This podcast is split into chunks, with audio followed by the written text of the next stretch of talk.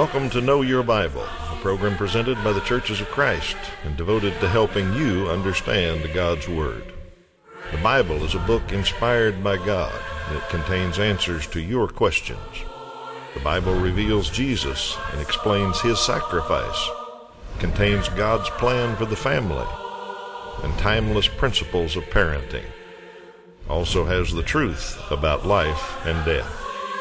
The Bible contains great financial advice and also answers questions of morality. Join us as we look for answers to your questions and help you know your Bible. Good morning. Welcome back to Know Your Bible. We're glad you're with us today. We're going to try to answer as many of your questions as we can today. And if you're a first-time viewer, you may wonder what that's about. That's what this program does. Is uh, we're a little different than most religious T V programs. Uh, most religious programs tell you what they think you need to know or what you want to know. We ask you what you want to know and try to find answers to that. So it's the way we operate. We've got a website and a phone number on the screen all the time. You can use those anytime to get in touch with us. Ask any kind of question that's on your mind, a specific one about the Bible. What's this verse mean? What's that mean? Is this doctrine in the Bible? Or maybe something in your life or a current event. You say, what's the biblical principle on that? I wonder what God thinks about that. We'll try to find you an answer to those kind of questions. So that's how we operate. Uh, use those numbers anytime to get in touch with us, and you direct this program.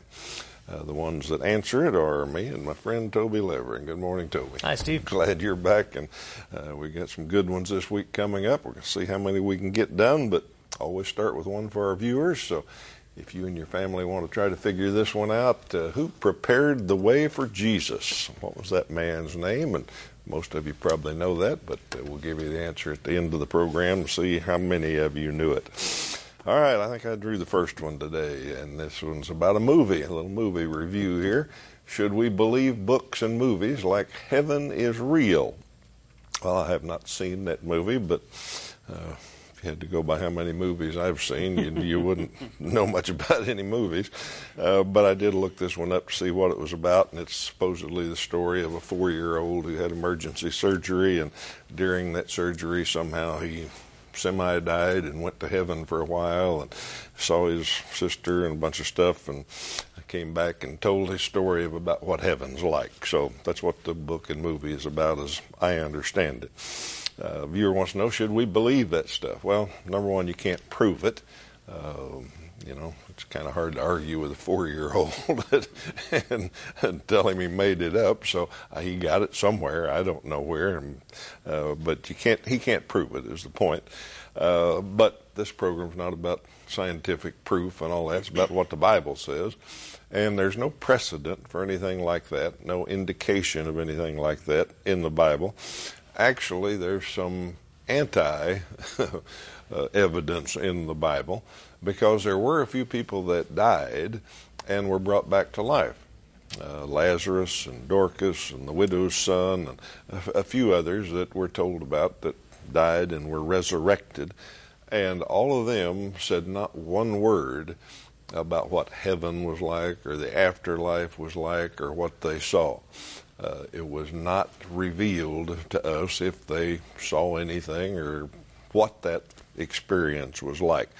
And if it was exciting and as important as movies and some books make it out to be today, maybe one of them would have told us something about it, but they didn't. Uh, the other example, which I call a negative example, is we also know somebody who did get to see a vision of heaven and went there, as he says. And listen to what he said. It was the Apostle Paul, of course, and he records it in Second Corinthians chapter twelve. And here's what verses two through four say. And he talks about himself in the third person because he doesn't want to brag. Uh, he says earlier, I know a man that was caught up into heaven. This man was caught up to paradise, the third heaven, and he heard inexpressible things, things that man is not permitted to tell. And Paul went on and told us nothing about his experience uh, because he wasn't permitted to tell it. Now, uh, maybe that four-year-old got special permission to come back and tell, but That's not very biblical. Uh, the folks that died and came back to life in the Bible didn't tell us anything. Uh, the one who went there was caught up to it and uh, saw things and amazing things, was not permitted to tell us about what the afterlife's like. So uh, should we believe it? I, I do not personally believe it. I wouldn't spend too much time arguing about it or worrying about it. It's just I wouldn't uh, uh, pay too much attention to it. And whatever this little boy described, I can guarantee you one thing, it's better than he described uh, because it's unimaginable and it's it can't be expressed. So uh, wouldn't worry about it too much, and no, I don't believe it. All right, Toby. Uh, next viewer says, I am a believer, not necessarily in that question, but I'm a believer, but I don't read my Bible. Am I wrong? Well, historically speaking, uh, not reading your Bible uh, has been actually more in the majority, uh, not out of preference, but out of necessity. Uh, for much of, of history, Uh, the idea of the written Word of God was very rare. Uh, as we start out looking at the New Testament, indeed uh, all those books uh, began as letters.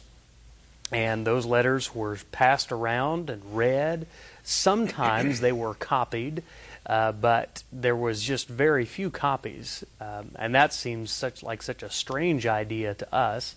At, after the Bible was uh, uh, put together, uh, the, those who had access to it uh, were very few. Uh, there were very few people that actually uh, even saw a Bible, say, a thousand years ago, but uh, let alone read a Bible. And now, uh, especially after the invention of the printing press, uh, the book be- has become so prolific, it's everywhere. Uh, the Bible has, for many, many years, been the top-selling book of all time, of all books ever written, uh, because people are intrigued by the words within. So uh, it's a it's a fabulous book. It's, as we teach on this program, it's God-breathed, and that's what makes it so special. Unlike every other book that's ever been written or that will be written, that's based on human wisdom, uh, this is the very breath of God. Um, and it penetrates our hearts, and it penetrates our minds, and it penetrates even to the soul. So it's a very powerful book. Now, you asked the question, am I wrong to not uh, read my Bible? And I'm going to say, I think you're missing a wonderful opportunity to grow and mature in your walk with Christ, especially because it's so easy. I mean, I, I can only imagine how Uh, Christians of the first century might could faintly even imagine a world where the Bible was just right at their fingertips. The very Word of God, they just uh, touch a screen and there it is. Uh, you can not only uh, read it on online, you can look at it apps, you can hear it in an audio book, you can read it on your Kindle. It's so available everywhere. Uh, there is really no excuse that anyone shouldn't Uh, want to uh, read the Word of God because it's such an impactful book.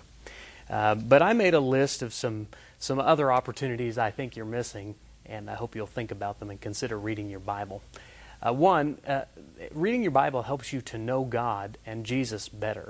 Uh, they wrote the Word. Uh, it's literally God-breathed. So when you're reading the Bible, you're getting to know the author. Number two, it helps you live a blessed life. Uh, Psalm chapter one says, "Blessed is the man whose delight is in the law of the Lord, and on his law he meditates day and night." Third, it allows you to uh, grow and to mature as a Christian. Uh, all Scripture is God-breathed, Paul wrote to Timothy in Second Timothy three, uh, and profitable for teaching, reproof, correction, and training in righteousness, that the man of God may be competent and equipped for every good work. You see, it's not just about what I think, but God's got to, to correct me on the things that I misthink, that I think incorrectly.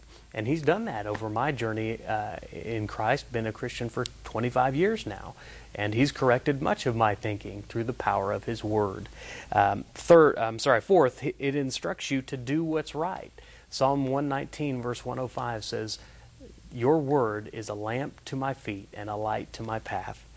Uh, um, it also gives you spiritual nourishment. Jesus said, "Man does not live by bread alone, but by every word from the mouth of God." It, it feeds something in you that can't be fed anywhere else. Uh, it also gives you encouragement and hope.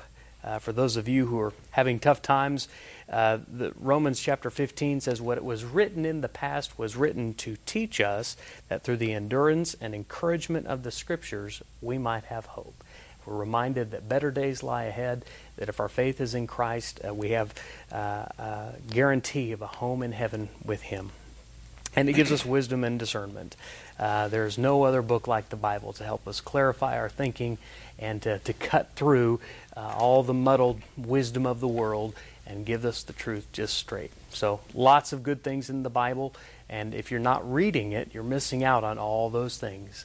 Uh, so open the book today, sign up for the Bible Correspondence Course. Uh, you'll be blessed by reading God's Word. All right. Thank you, Toby. I wish I was advertising the correspondence course right now, but I'll do that after my next question. But uh, you did a good job of explaining why people ought to want to study the Bible, and you people all just hold that in your mind for a little while, and I'll, I'll tell you a good way to get started in just a moment. Let's do this question first, though. The viewer wants to know what happens uh, to people who never hear God's Word. For example, people in third world countries that never hear the gospel. Well, there will be some people like that, that the, the gospel has not reached. Uh, people haven't heard about the one true God and His Son, Jesus. Uh, you want to know what will happen to them? Well, great question. Uh, we are told to go, try to reach them. Uh, as we go around the world, we're supposed to teach people about God and Jesus. We're supposed to make disciples out of them, baptize them. Uh, that's why we have missionaries. That's what they choose to do, is go to places that haven't heard about Jehovah and His Son Jesus and tell people about it. So that's part of what we're supposed to do as Christians, uh, but we probably won't get everybody. Uh, and what happens to them? God's got that one covered. Uh, let's look at His answer and Paul's explanation of it in Romans chapter two, uh, verse fourteen is where it starts. And he says, uh, when Gentiles, now these are Jews, non-Jews, people that hadn't heard about Jehovah, and in that day and age there were lots of pagan tribes and all that that didn't know about Jehovah. He says, when Gentiles who don't have the law do by nature things required by the law. They are a law for themselves, even though they don't have the law, since they show that the requirements of the law are written on their hearts, their conscience also bearing witness, and their thoughts now accusing, now even defending them. All right, go back and read that in your own in time, Romans chapter two, fourteen, and what Paul says there is people who haven't heard the law, who haven't had the revelation of Jehovah, and what we call the Bible, uh, they have a law written on their hearts. It's the way God made us. He put the basics of human morality in every person. And the basics of human morality, everybody everywhere uh, knows you're not supposed to murder, you're not supposed to steal, you're not supposed to commit adultery. We know all that. It's just by nature. That's every civilization comes up with that. And Paul says that's the law for them, is how they obey that law written within their hearts. And God knows exactly what's in their hearts. He knows what they know. He knows how they feel. He knows how they behave. So they're going to be judged by that on Judgment Day, and God will handle it just perfectly fine. He will get everyone exactly right. I have no doubt about that. Uh, but that's the answer. We're still supposed to try to reach them because their life will be infinitely better if they know about all of God's uh, plan. But if we don't reach them, uh, they have a law in their hearts. And that's one reason that societies arise the way they do. And uh, everybody follows that law written on their heart. And when they don't, they get in trouble. So that's, that's the answer there. All right, now let's talk about a good way to study that Bible that Toby was talking about. Uh, he convinced me that we ought to be studying the Bible. Lots of good reasons to do that. But we know that a lot of people have trouble getting started in that. They listen to what Toby said, and they say, all right, tomorrow I'm going to start reading the Bible. And so they grab it and start at Genesis one, and they go like a house afire for a week or so. Uh, then they get over into Leviticus and some of those places that are a little bit dry and dull, and they lose interest and quit. Uh, well, that's one way to study the Bible, is just start reading through it. But there's other ways. And we've got some Bible study materials that help you uh, form an interest in Bible study and form a regular habit of Bible studies. And we like to talk about those each week and let you know what they are. This uh, you see on the screen now is the first course. There's eight lessons in this one. And it starts very basic, uh, helps you understand your Bible. The first two lessons, which are coming up here in just a second, are the Old Testament and the New Testament. That's where you start. Uh, you may have noticed there's two big divisions in your Bible, but you don't know what the difference is. And what's one? Why is one different than the other? This course will teach you that. You start with the Old Testament. What's it about? Who wrote it? When did they write it? Uh, what's the message of it? And then once you've got that down, you go to the second one, which is about the New Testament. Uh, you just take those two lessons, and you know a whole lot more about the Bible than a lot of folks do. So, great way to get started. Uh, teaches you a lot of very basic things about the Bible, introduces you to the Bible. Once you get through these eight lessons, we've got some more advanced courses that help you study, continue to study the Bible. Uh, by the time you finish this one, you can hopefully have a regular habit formed of Bible study and look forward to your study time every day or every week or when you do it. So we've got that tool. We're happy to share it with you. All you have to do is call that phone number or log onto that website and say, I want that free course. We'll get it started for you. We think it's something you'll like and enjoy. All right, Toby. I uh, have a, a question on specific scripture. A viewer asks, uh, Matthew twenty-four says, the heavens and earth shall pass away. What does it mean by heavens? Well, let's look at this verse from Matthew chapter twenty-four. It's actually verse thirty-five of the chapter. And there Jesus says, heaven and earth will pass away, but my words will never pass away. Now, uh, it helps to understand a little bit of Jewish culture. In that culture, they had an understanding of the word heaven. Like when you and I say heaven, especially in a religious context, uh, we think of just the place where God dwells most of the time. Uh, however, they had three ideas of heaven. The first heaven being uh, what we would call the sky, the atmosphere, uh, where the birds fly and the clouds are. The second heaven being uh, where the sun and the moon and the stars are. Uh, the heaven, you know, outside of our atmosphere. And then the third heaven, uh, where Paul said he was... Uh, had a vision, uh, he was able to see.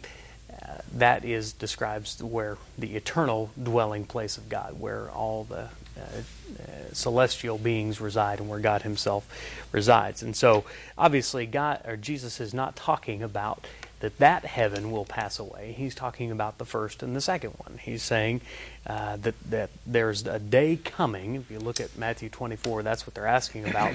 When will the destruction of the temple happen? That's one event. And when will the end of time come? And so Jesus is answering both questions here, and he, he steps into speaking about the last day. And uh, on that day, uh, the earth and everything in it, as later described in the New Testament, will be destroyed. And uh, the heavens and everything that we know as life uh, will be gone. So uh, he's referring to the, the earth, the sky, and, and uh, perhaps outer space as well. We don't know really for sure, but uh, for sure not talking about the eternal dwelling place of God. So I hope that clarifies. It's a, a good question. Okay. Viewer asks about turning the other cheek and the death penalty. Explain Matthew five. About turning the other cheek in regard to the death penalty. All right, I'm going to talk about both of them, but it's hard to talk about them relating because they really don't, but we'll go through that. So let's talk about the turning the other cheek thing first, and let's set the stage a little bit. The culture that Jesus told that to came from a tribal society, the Old Testament law, and it had uh, provisions for if someone murdered someone or killed someone in your family, someone in the family became the avenger of blood and had the right to go kill that person. Now, bear in mind, this was a tribal society that didn't have courts and uh, judges everywhere and all that, so this was the law. And by the time Jesus came along, uh, well, the law also limited them to not hurting people more than the offense. So there was the law, an eye for an eye, a tooth for a tooth. Uh, that's the prescribed way. If somebody hurts you this way, you can hurt them back this way. Uh, by the time Jesus got there, that had become like a command that you had to take an eye for an eye. You had to get justice. You had to get revenge on anybody, and that was permissible. Now, Jesus in this passage was doing the Sermon on the Mount, and he was telling them how much different his way was than the old way. Uh, like he said, adultery is not the problem. It's the problem of the heart. When you lust in your heart, that's where the real problem is. So he was explaining all this. Well, he got to this one, and it's in Matthew chapter five, verse thirty-eight. Let's read it together. He says, "You've heard it said, an eye for an eye and a tooth for a tooth. But I tell you, don't resist an evil person. If someone strikes you on the right cheek, turn to him the other also." Okay, so Jesus said, my law's different. Uh, you don't have to fight back. You don't have to get revenge. You don't have to personally seek revenge. Uh, put up with it. This is about Christian behavior. Uh, we tolerate some abuse from folks. Now, I think Jesus was using a little hyperbole there, and I don't think he means in every case. I don't think we need to be run over by evil people. But in the general way of life, instead of exacting revenge for anything anybody does to us, uh, Jesus says, no, turn the other cheek, put up with it, be tolerant, pacifistic, if you want to say. You can take that as far as you want, and be fine with me, but that's what Jesus is saying, personal Christian behavior. Now, that has nothing to do with the death penalty, because the death penalty is a function of government, not of personal Christian behavior. Personal Christians don't have the right to take someone's life. Uh, we don't have avengers of blood anymore. The government handles that. Romans chapter thirteen is the chapter you need to read, and it says governing authorities, governments, are ordained by God. He sets governments up. He allows them to punish the wrongdoer and protect the innocent. And you read that chapter, and he goes, Paul goes on and says, the government, the governing authorities, they've got the sword for a reason. Uh, that's the death penalty. He said they don't bear it in vain. They have that authority. So, governments maintain order in society. They're to protect the innocent. They're to punish the wrongdoers.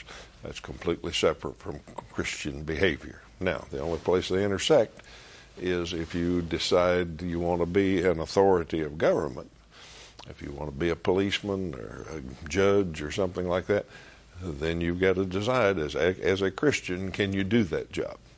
And I think that's a very personal decision and up to you, but that's the only way those two questions intersect. Turning the other cheek, personal Christian behavior, death penalty, function of government. All right.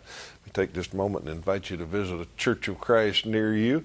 Uh, Church of Christ provide this program and produce it and present it to you, and uh, we like to thank some of our supporters each week. Uh, you notice we never ask you for money on this program. That's because we've got some folks all across the country who believe in this program and help us stay on the air, and we like to thank them. Uh, one of those is our partner in the Missouri area, Springfield, Missouri, the Watermill Church of Christ. A great bunch of folks. I was there not too long ago, visited with them. Very friendly folks, beautiful building. Uh, great preacher, Bill McFarland. I know you'll enjoy hearing him if you go visit. Uh, and we thank them for their support on this program, and I would like you to add some to it. If you know somebody that attends that church, maybe tell them you heard about them on Know Your Bible and appreciate them keeping us on the air. If you're looking for a church home, you'd be warmly welcomed at the Watermill Church of Christ in Springfield or whatever broadcast area you're in. Uh, look up a Church of Christ, tell them you heard about them on Know Your Bible.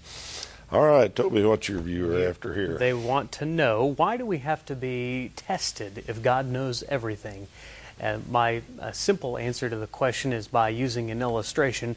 I have two children who are both in school, and occasionally they receive tests from their teachers. Now, my question is, why does the teacher test the students? Shouldn't the teacher already know those things? All right, well, if you use that explanation, obviously we understand the test is not for the benefit of the teacher. The test is to mature the student and help the the student learn the things that he or she needs to know as they go along. So if I'm teaching on this unit on math, I give a test to make sure they've correctly understood the things which I'm teaching.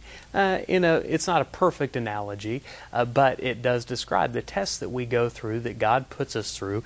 Uh, Proverbs seventeen three said, "The crucible for silver and the furnace for gold, but the Lord tests the heart." It's not that He doesn't know, it's just that He needs to mature us and to bring us to a, a deeper understanding and a more mature relationship with Him. Uh, we have to learn that God is faithful, and through tests we have to learn that He is faithful and that we have to simply put our faith and trust in Him. So then, just like the illustration, the tests are not for God. They're not to help Him understand more about us. The tests are for us. They teach us, they mature us, they remove things from our lives that shouldn't be there. Let's read James chapter one, verses two through four together. He writes, "Consider it pure joy, my brothers and sisters, whenever you face trials of many kinds, because you know that the testing of your faith produces perseverance. Let perseverance finish its work so that you may be mature and complete, not lacking anything." The tests really are for us and to help us grow and mature in a relationship with Christ.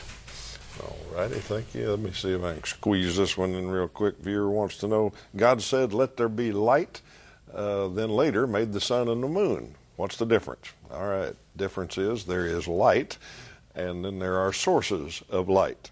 And I thought about bringing some sources of light, uh, a match and a flashlight.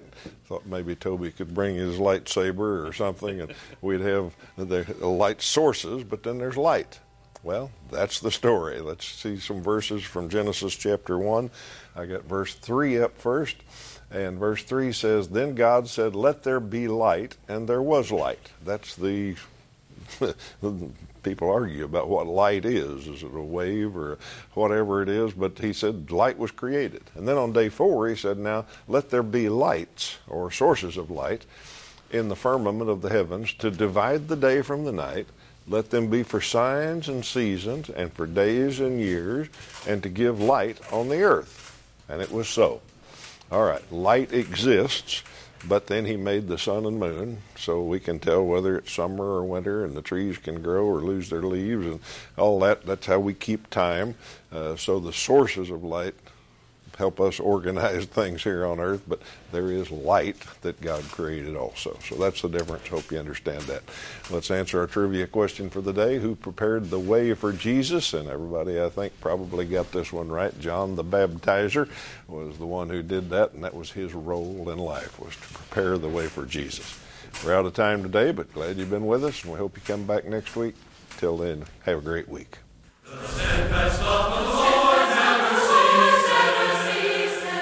Know Your Bible has been presented by the Churches of Christ in your area.